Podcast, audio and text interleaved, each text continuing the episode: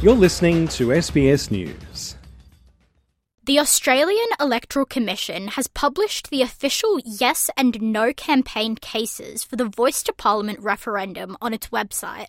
The cases will be delivered in pamphlet form to every house in the country. The AEC has stressed the authorised pamphlets making the cases for both sides are unedited, not fact checked, and not the words of the Commission. Australians will head to a referendum sometime between October and December to vote on enshrining an Indigenous advisory body known as the Voice to Parliament in the Constitution. The Yes case, written by the government and endorsed by representatives across the parliament, proposes voting yes for a better future for Aboriginal and Torres Strait Islander people and all Australians. It says voting yes is about recognition of Indigenous Australians, listening to their advice about matters that affect their lives, and making practical progress in Indigenous health, education, employment, and housing. Assistant Minister for Indigenous Australians, Malarndirri McCarthy, says the voice is a simple request. In my view, hope that they will make up their minds to see that it is really quite a simple gesture, a simple request to have a committee, an advisory voice to the Parliament. No veto rights, uh, nothing that will cause any problems in terms of uh, Parliament being able to enact uh, legislation. This is a simple request by First Nations people, and I urge Australians to say yes. The Yes pamphlet also includes endorsements for The Voice from Indigenous sporting icons like Johnathan Thurston, Eddie Betts, and Evonne Goolagong Cawley. The No pamphlet, written by some members of the coalition, urges if you don't know, vote no. It says The Voice is legally risky, will not help Indigenous people, will be permanent, costly, and bureaucratic. Opposition spokeswoman for Indigenous Australians, Jacinta Nampijinpa Price, who helped write the No pamphlet, says the voice is divisive. As far as we know, uh, this voice referendum is very risky. It's not a modest proposal. It is about making a huge change to our constitution.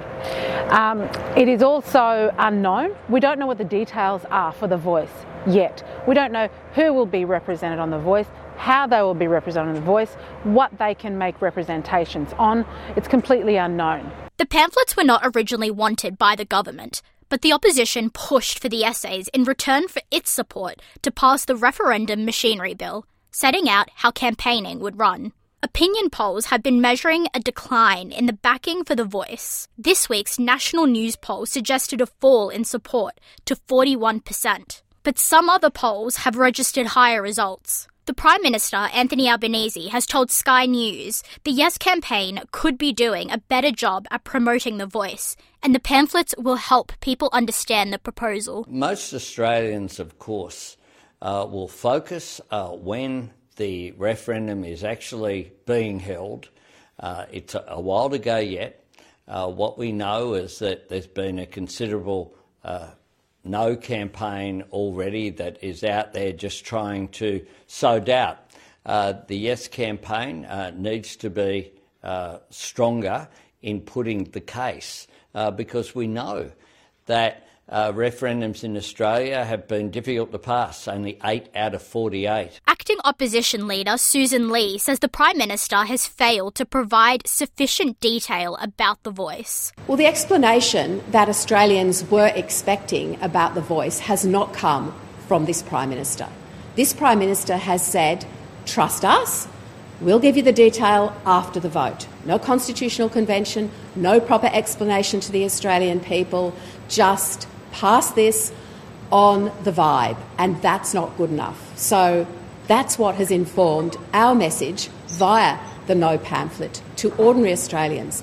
But some people have already criticised the No pamphlet for potentially misleading voters. Uluru Dialogue co chairs Professor Megan Davis and Pat Anderson say organisers of the No pamphlet have used taxpayer money to spread misinformation to hold Indigenous people back.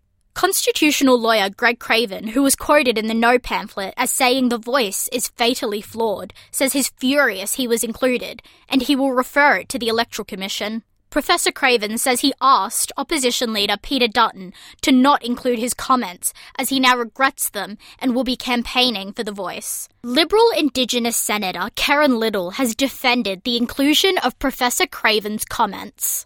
Government. Um, he also has said very clearly that he is a supporter of voice despite his reservations. Uh, from my perspective, it I mean, that was the evidence he gave as part of that committee. Um, he, it's clear in the um, brochure, in the in the pamphlet, that he is a, a yes supporter. The No case also quotes referendum working group member Thomas Mayo as saying the voice will abolish colonial institutions. Mr. Mayo says the No campaign has taken his comments out of context to scare people. It's scaremongering by the No campaign. These are taken from old speeches. Uh, they are not what the Voice will do. The Voice is going to focus on matters like health and education and employment, uh, looking after country, improving people's lives. Uh, and, um, you know, so it's just one of the tactics that they have. Liberal Senator Paul Scarr says people should know what supporters of The Voice have said.